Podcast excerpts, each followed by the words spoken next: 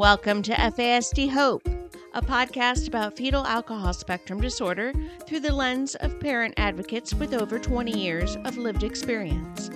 FASD Hope provides awareness, information, and inspiration to those people whose lives have been touched by FASD. And I'm the host of FASD Hope, Natalie Vecchione. Welcome to today's episode. Indiana Alliance on Prenatal Substance Exposure is an affiliate of FASD United and a subsidiary of Mental Health America. The Indiana Alliance provides education, information, advocacy, and support across the lifespan for those individuals who have experienced prenatal exposure and for their caregivers. They serve as a resource for providers, stakeholders, and community partners in the state of Indiana. To learn more, visit www.inalliancepse.org. That's www.inalliancepse.org. The Indiana Alliance on Prenatal Substance Exposure is a platinum sponsor of the Run FASD 2022 virtual 5K. Welcome to FASD Hope. Today is a two part episode. It's part two of our two part episode with Dr. Jared Brown. Uh, earlier, he spoke about friendship skills, which is very important um, in being proactive and learning uh, for your your kids, teens, and young adults with FASD. Today, we're going to talk about bullying, which I know this is a really it can be a very sensitive and an uncomfortable topic for many families, especially knowing how many of our kids can be so susceptible to, to being bullied. So I've asked Jared to talk about bullying to kind of give us an overview and uh, just to hopefully point us in the right direction for resources and, and building those protective factors for our kids. So, on that lengthy introduction, Dr. Jared Brown, welcome back to FASD Hope. Thank you, Natalie, so much for having me back. Honored to be here. I, I love having you and I take lots of notes. And I was telling you before we started recording, I have my pencil and my, my notebook ready. We are talking today about bullying. And um, bullying, some people think is, is just a school issue, but it's really a, a cultural issue. It's really a, a, a wide scope, broad range I want to say it's really a crisis. Um, and we know that um, statistics look a little different for our kids that have FASD and other brain based diagnoses. So, what are some statistics and, and basic facts that we need to know um, about bullying before we start this conversation today? It's all too common. For one, when when we look at the general population, it's actually quite common among children. And, you know, we can't forget about adults. I've consulted on several cases where there's been an adult diagnosed with a neurodevelopmental disorder who's also dealt with some bullying and teasing in college or on the job. So it just doesn't impact kids, it can impact people of all ages. And it does have significant implications throughout the entire lifespan full disclosure when i was in elementary school I'm, I'm in my 40s now. When i was in elementary school i was bullied and teased really bad i can remember in third and fourth grade. Those experiences that happened to me still impact me as an adult with like self-worth confidence issues. So it is something that can stick with people and it is a type of trauma. If we now then bring neurodevelopmental disorders into the equation, people with FASD, folks diagnosed with autism, ADHD, intellectual and developmental disabilities, the rates of bullying are significantly higher in those populations. There's not a lot of research specific to FASD and bullying. You're going to find it sprinkled around here and there. And popular websites, blog sites, some articles will talk about it, but it might not be the focal point of that article. But you will find quite a bit in the autism and ADHD literature. So some of the things I'll talk about today are going to be very general to neurodevelopmental disorders, but I'll also talk about specific FASD related implications. in this era of COVID 19, we need to consider too how this has impacted bowling. So we need to be aware of the topic of cyberbullying as well. And I'll talk a little bit about that. But we know, unfortunately, bullying is all too common. It's really think of it as an intentional act. This is not something done to another person by accident. Bullying is an intentional act. It is a type of trauma. It can result in trauma like symptoms, being aware of the topic of humiliation, peer rejection, those kind of things. We'll talk about all of those things today. And some researchers, depending on what study you look at, it really consider it too is like more peer aggressive behavior depending on the type of bullying that's being inflicted on the other individual. There's individual dynamics, so it could take place between just a perpetrator and a victim, or there could be group dynamics where there's a group of people that are bullying and teasing one individual. The effects of bullying, again, short term and long term, depending on the person, depending on the situation. And there is some observed or perceived power imbalances between the person doing the bullying and the victim. There's many different dimensions, Natalie, of, of bullying. You have obvious like obvious types like physical bullying if someone was getting physically assaulted. But there's also something you're going to find in the research literature called relational bullying, where that's going to be more involving like gossiping. Maybe the person is being ignored by a group deliberately, so kind of excluded from the group. We have verbal bullying, which is probably the most common. So, like name calling someone, putting someone down, insulting them. But there's also something called material bullying, where someone is like walking in the classroom and someone's trying to steal their property or steal something out of their locker, take something from their book bag. And then again, we have cyberbullying, which can involve anything to do with like screen time, the internet, social media, networking sites, and, and things of that nature. So, bullying behavior, if we were to break it down a little bit more, you could have verbal threats, types of harassment. There could even be like psychological intimidation social exclusion, teasing, deliberately annoying someone. That's where it kind of gets gray. If someone's annoying someone, is that truly bullying? It depends on the frequency, it depends on the intent. Spreading rumors about the person. Unfortunately, there's been several cases where people spread rumors about someone online and post things that are, that are untrue. That can have significant implications for that individual's reputation slapping, pushing, shoving, instigating fights, using technology again. Maybe it's sending threatening text me- messages, harassment like in an internet chat room, or just bullying via email. So, a lot of different dynamics. We have more direct and overt types of bullying that are going to be easier for us to see. So, those are going to be like the physical, the verbal forms of bullying. But then you have the more covert indirect types where it might be a little more difficult to detect on face value. Those are again like relational bullying or cyberbullying. And if we were to break it down even further, this research talks about direct types of bullying. So, right in your face types of bullying, you bystander can see that it's going on. And then the indirect forms, again, might be a little more difficult to see on face value, but can be just as detrimental. Natalie, I'll park the brakes, open it up to thoughts on that. Well, I have I can go a lot deeper into some of these subdimensions too. So first of all, thank you for disclosing and, and sharing your your lived experience. Um, I too also was bullied in elementary school and in middle school. Um, my family moved around a lot, and you know, being the new kid, um, and and being small. I was very short. Um, I still am. I haven't haven't gotten any taller, but uh, you know, elementary school and, and uh, middle school, I, I, was bullied a lot.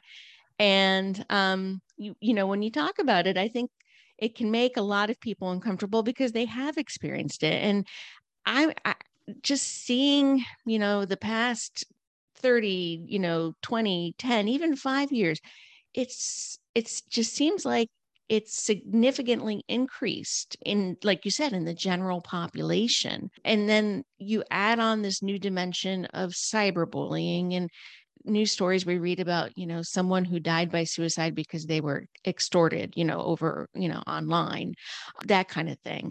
It, it really is it really is a crisis. It, and i think this really needs to be addressed systemically. I mean i would really love to see more legislation more support services you know for people who have been bullied for families and and then also for prevention and and um, not just awareness but prevention. So I'm, I'm really appreciative of of everything that you're sharing. And as always i'm taking lots of notes for our listeners and we'll be sharing them during our social media posts as well as in our our program notes today.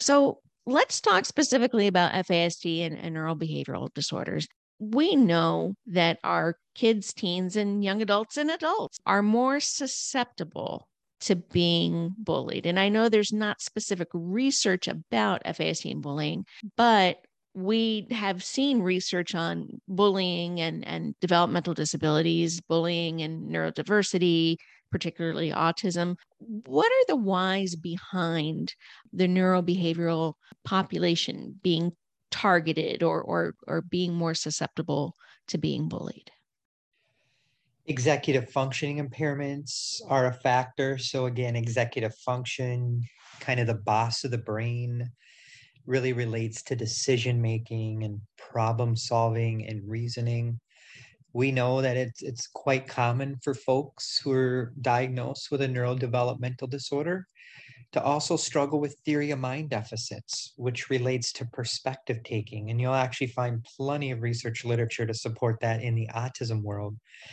So if someone has theory of mind deficits, they, they might have a real difficult time with perspective taking, like give and take relationships. That is a component of being able to make friends if someone has low levels of theory of mind, they might have a real difficult time detecting deception. So they may not realize that the group of people are trying to take advantage of them. So that's a huge part. We know people with FASD, unfortunately, have higher levels of gullibility, higher levels of suggestibility, higher levels of confabulation, higher levels of insecure attachment patterns, trauma histories, sleep deprivation co-occurring mental health issues. They really uh, lack that cause and effect, so they have a hard time with abstract reasoning. And again, they have a high level of vulnerability to manipulation or coercion because of some of these factors we're talking about. And if we would look at some of the like umbrella terms for people to be aware of, social cognition is kind of that big umbrella term. People with FASD have social cognition deficits. Under that umbrella, you're going to have theory of mind, mentalization, elements of empathy. The, it, without a doubt, this population really, really struggles with behavioral control problems, self regulation concerns. And maybe a young child can get away with those kind of behaviors here and there in the school. But as they get older, if you have a teenager starting to have like developmental regression and having emotional blowups, other kids are not going to understand what's going on and they're going to pull away. Sometimes they're going to make fun of that person. They're just not going to understand that this person has a brain based disorder that's contributing to these kind of behavioral outbursts.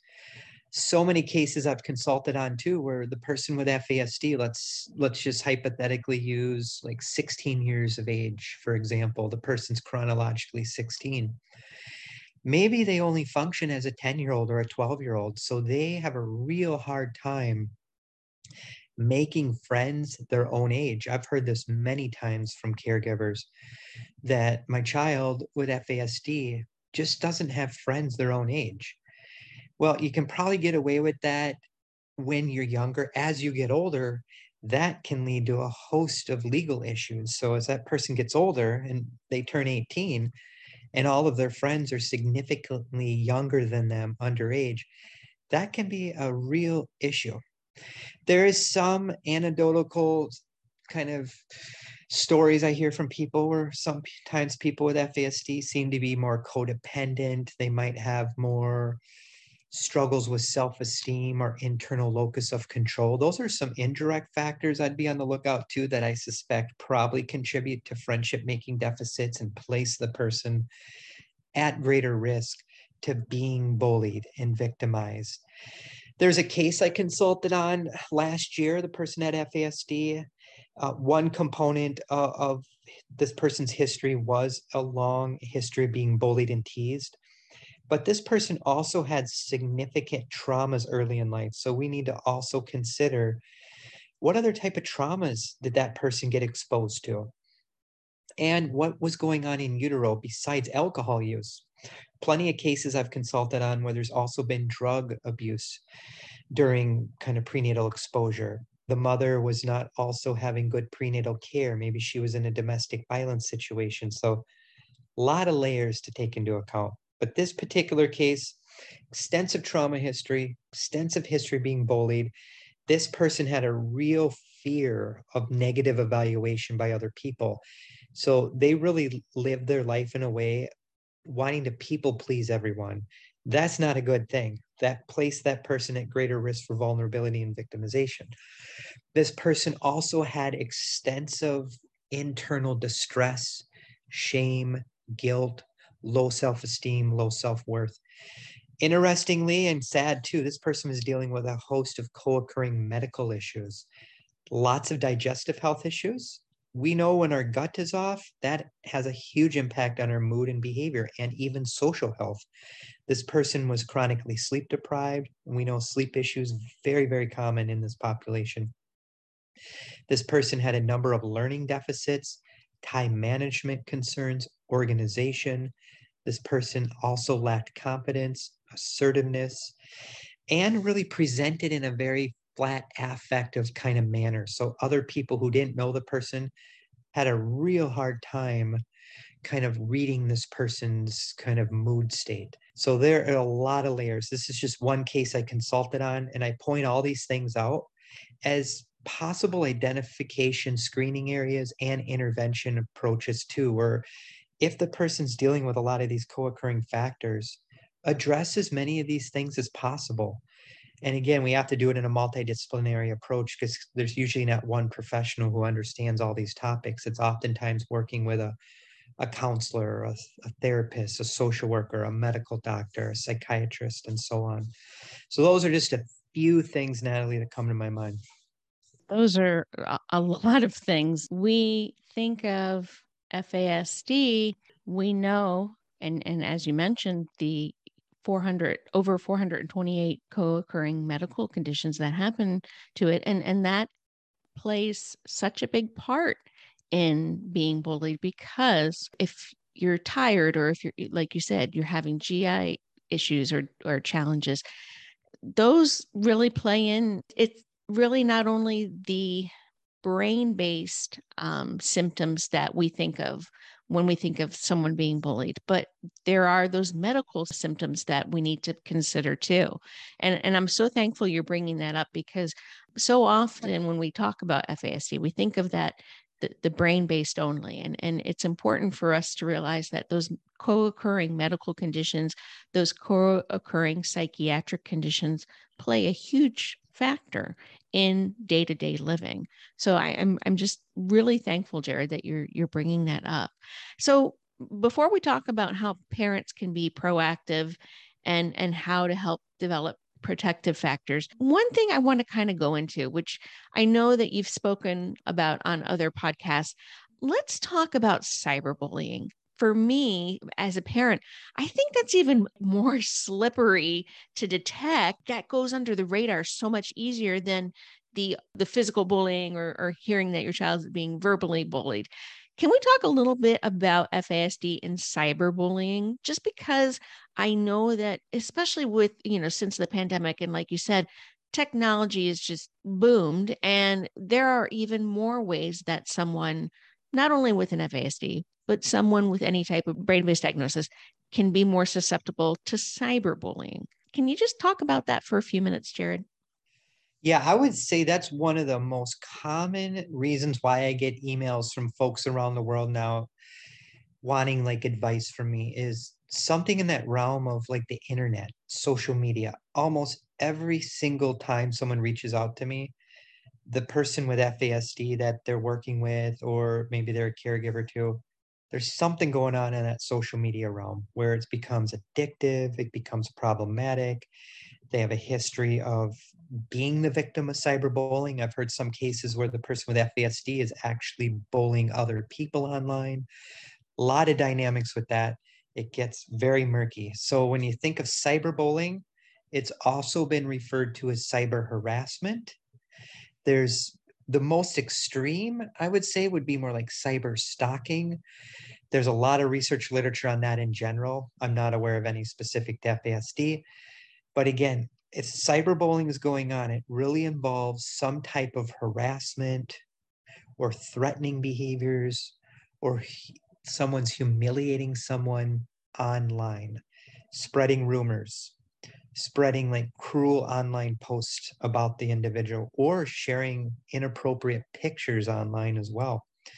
And again, online, maybe the group of kids from school are connected online and they're talking about getting together Friday night after school and they deliberately exclude that person online from the group but the person can see that that's a form of kind of cyberbullying in a way posting anything that could be very embarrassing cruel critical mean threatening on a digital device could be a cell phone could be a computer, could be a social media site, could be some sort of video or on a tablet. Those are the kind of different dimensions of cyberbullying.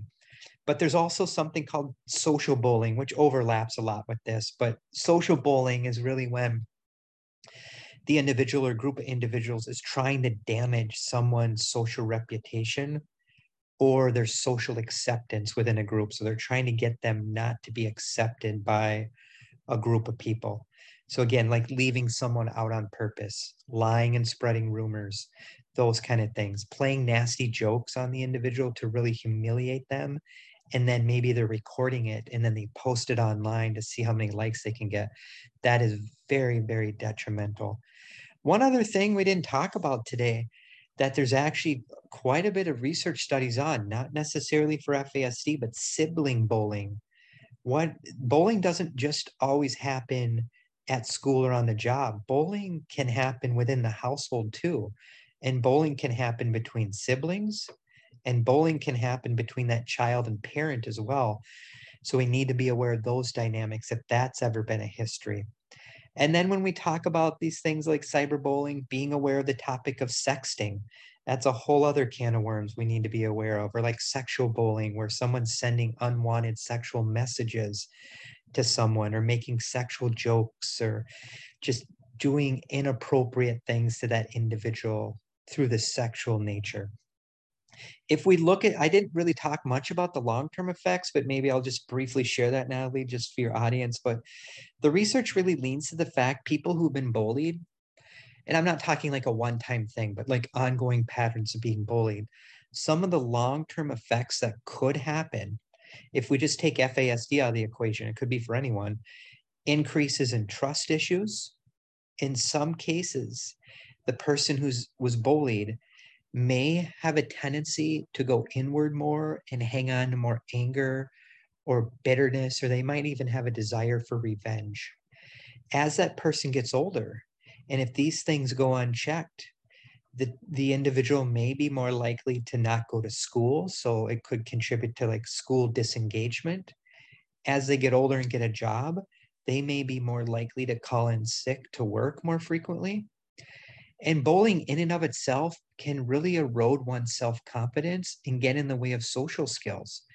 And there's a whole host of physical health issues too that the research leans to that bowling can contribute to muscle pain, headaches, increases in blood pressure, increases in inflammation and loneliness. And there's even some literature to show that the long term effects of bowling could contribute to thyroid problems for some people too. So, those are just a few of the different long term effects to be aware of and why we're kind of talking about this topic because it really has significant implications for the person's emotional health, social health, and physical health throughout the lifespan. I'm so glad you're bringing all of this up, Jared, because there are so many layers to bullying, and it's important for us to know all of these just all of these situations especially cyberbullying online bullying i hear often from from families sharing stories similar to what you're saying how their young adult their teen their young adult is being cyberbullied either in a sexually inappropriate way, you know, asking for inappropriate pictures or harassment or, or, you name it. Unfortunately, there are so many opportunities for cyberbullying. And especially with cyberbullying, it's 24 7. That person, if they're able to access you or access you on social media or any type of access, phone, computer, and until you're able to block that and even then you know you'll hear from fr- their friends or, or whomever it, it's a 24 hour 7 kind of thing you know eh, I, I think back way back when when i was younger it was you know at the school or at some place but once you got home it was pretty much your refuge but it, it just seems like that those boundaries are totally erased. So the boundaries of bullying just really permeates into every single environment your home environment, work, school, every environment. And like you said, I think I'm so glad you mentioned sibling bullying and, and familial bullying because that that really can happen too, especially when the other sibling or other family member does not understand FASD, understand brain based diagnoses, or again just sees that as an opportunity to to raise their power up because we know a lot of times in bullying there's that power issue. It's it's that ex- exertion of of power over another individual or individuals. So let's kind of make a shift now into how parents caregivers educators anyone involved in that person's life how they can be proactive and how they can help that person develop protective factors when it comes to bullying in uh, their loved ones' lives. You bet. And could could I mention one thing, Natalie, about brain development? I totally forgot to do this. I think it'd sure be important. So take again, take FASD out of the equation. Some of the research too points to the fact that bullying and the toxic stress that results from this, so ongoing cumulative impact of bullying has on the body and brain, it can actually cause long term changes to that person's developing brain, which can contribute to cognitive problems. So, cognitive problems could impact their memory, could contribute to mood, could contribute to learning challenges, emotional deficits. And when we're under that toxic stress, regardless if it's from bowling or whatever it is, we have a constant kind of flow of stress hormones going into our body. Now, in the short term, not necessarily a bad thing. That fight or flight response system is, is there to protect people. But what happens if the stress is ongoing and cumulative over and over and over again for years on end? It constantly activates our hypothalamic pituitary adrenal axis or HPA axis. Over time, that stress can cause dysfunction in that. And our stress hormones can cause immune system dysregulation. It can impact our sleep. It can have a huge impact on our digestive health. And over the long haul, those can contribute to long term emotional and physical health problems. Now, if you introduce FASD back in the equation, people with FASD already deal with cognitive problems, emotional problems, and HPA axis dysfunction, according to the literature. So now it's just kind of like fuel on the fire. So it's exacerbating a lot of these already underlying symptoms that the person may be dealing with. So again, we that's one of the reasons why we just so need to be aware of this topic. So in terms of like interventions, strategies, things to be aware of, first and foremost, learning as much as you can about these terms, these topics, and starting to connect the dots that what is happening here, there's actually a term to it. Finding professionals who understand these things, getting some support and services. We know if we look at the research literature on bullying, it can contribute to an increase in internalizing symptoms for the person. So, inwardly experienced symptoms, loneliness, depression, anxiety, self confidence, shame. But it can also exacerbate externalizing behavioral problems. Those are things we can see more easily getting into fights, self regulation issues, more defiant behavior. Understanding internalizing and externalizing behaviors would be a good starting point and getting some support and services to address that. A lot of times we know people with FASD are going to be dealing with low self control or self regulation issues or those executive functioning impairments. So, working with someone who can teach that person to learn how to self soothe, self regulate, self monitor more effectively. Maybe it's working with an executive functioning coach. Maybe it's working with a therapist who understands like metacognition training, metacognition approaches. I would also recommend learning about the topic of alexithymia. There's not a lot of literature per se for FASD, but there's tons with other neurodevelopmental disorders. But I'm confident that alexithymia is probably really high among people with FASD. Alexithymia is when somebody has a real difficult time understanding feelings, naming them, labeling them, and processing them. So, helping the person learn how to make sense of their emotions more effectively can be a really helpful intervention strategy. I think anything we can do to help regulate that person's body and mind Maybe it's deep breathing. Maybe it's exercise. Maybe it's working with a nutritionist. Maybe it's working with a sleep specialist if the person's dealing with some sleep related issues. Working with the school too, because we all we know all too often people with FASD struggle in school settings where maybe the school isn't set up for an FASD informed kind of curriculum. And now, if we throw bullying into the mix, school disengagement goes up. So, really involving the school fi- officials, I think, is going to be a very helpful thing. And then I think also if there's things going on within the family, looking at the family dynamics or like conceptual or contextual factors that might be going on within that family system that could be exacerbating some of this could be lower levels of parental education could be economic disadvantage, poverty, homelessness. Maybe there's a substance abuse problem within that family system. So, looking at the family dynamic, I think would be very, very helpful as well. And a couple other things, Natalie, I think I just leave your audience with education, helping the family, I think, learn about the importance of using like attachment based and trauma based parenting approaches can be very, very helpful maybe it is working with that individual to build their friendship skills. So maybe it's a referral to like a support group where they teach social skills. And I know our other podcast recording, you're releasing that at some point in the future. I encourage your audience to listen to that as well. If the person is dealing with some issues around empathy, maybe it's some empathy training or self esteem improvement strategies if the person is dealing with higher levels of like anger or distress or impulsivity, really focus on that and really focusing on how they handle stress, worry, and uncertainty and looking at their coping skills and helping them learn some really positive, healthy, proactive coping strategies would be really, really helpful. All as usual i've written all of those wonderful answers down so that our our uh, listeners can also refer to social media posts to see um, these uh, these suggestions these these tips that you're you're giving us.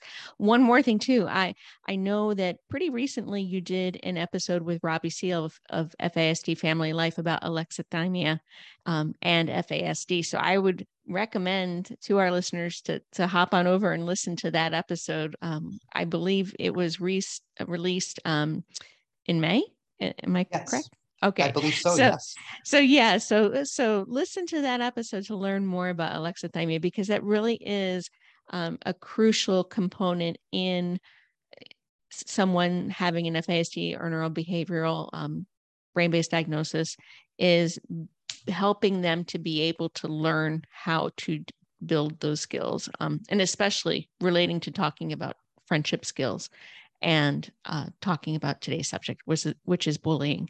Um, Jared, before we end on our hope takeaways, what are some either resources or places that um, families, educators, people can look for more uh, information about today's topic?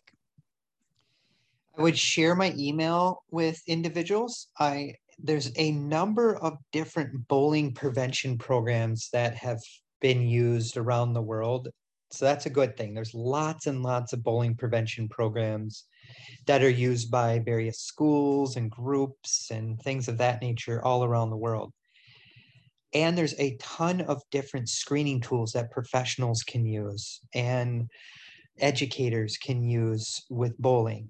Now, the bad thing is, none of these programs I'm aware of were developed specifically for FASD. But the good news is many of these have been used with other neurodevelopmental disorders. So there's a lot of good research out there. If you even go to Google Scholar and type in bullying and neurodevelopmental disorders, you're going to find a lot of good readings on that. But I am in the process of developing more training programs, handouts specifically about these topics for FASD.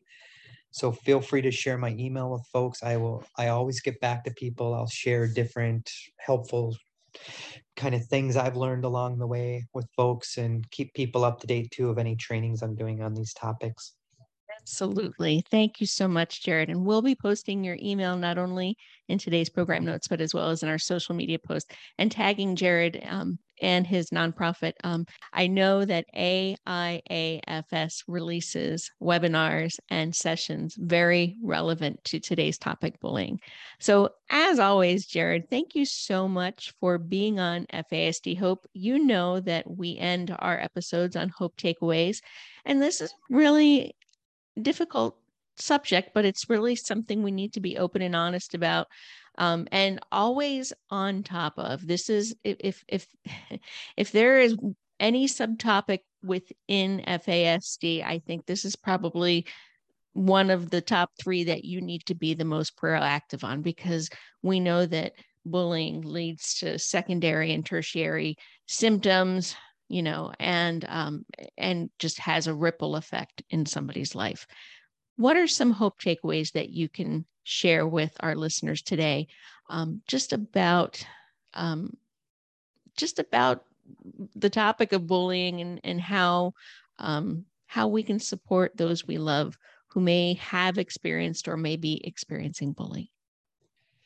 Awareness is absolutely on the rise. I mean, I can't count how many new studies come out on bullying all the time. So lots and lots of awareness on that. There are multiple different like videos on YouTube you can find, just general education tools. If you just Google bullying prevention online, you're going to find a lot. The only bad thing is a lot of these are not tailored specifically for people with FASD, but you know, I, I think they're going to be applicable still, especially if you look at some of the ADHD and autism kind of strategies. But I assure you, I'm going to do everything in my power to get the word out about these topics because it is so important. I'm trying to educate as many people as possible. And Natalie, if if your audience finds this helpful and you do too, I'd be more than happy to come back and take a deeper dive into any one of these topics. And I think most people recognize it's an issue. I think COVID has really brought it to the surface with cyberbullying. And I think more and more awareness, prevention, and hopefully funding dollars is being funneled into this really important topic. Thank you, Jared. And, and hearing you say that you are committed to uh, to just bringing education, bringing support, and and just helping those in the FASD community, that is hope for me as as a mom of of a young adult with an FASD. So, um, on behalf of all the parents listening out there, Jared, as always, thank you so much for everything that you do. And uh, you know you'll be back on FASD Hope. In fact, I you you are probably the guest that may have the most frequent guest points in, in, in being on our uh, our podcast. So um, as always, Jared, thank you so much for for being here and we will continue this discussion on bullying i, I definitely think we we do need another episode um, because we just kind of touched on today's topic, but I think we'll go into a, a deeper dive into bullying in, in the not so distant future. So, Jared Brown, Dr. Jared Brown, as always, thank you for being on FASD Hope. You're welcome, and thank you so much. Thanks again for listening to FASD Hope with Natalie Vecchione. If you like our show and want more information, check out fasdhope.com or please leave us a five star rating and review and follow us on Apple Podcasts, Podbean, Spotify, or wherever you get your podcasts. Make sure you join us again next week and remember to be informed, take care, and always have hope.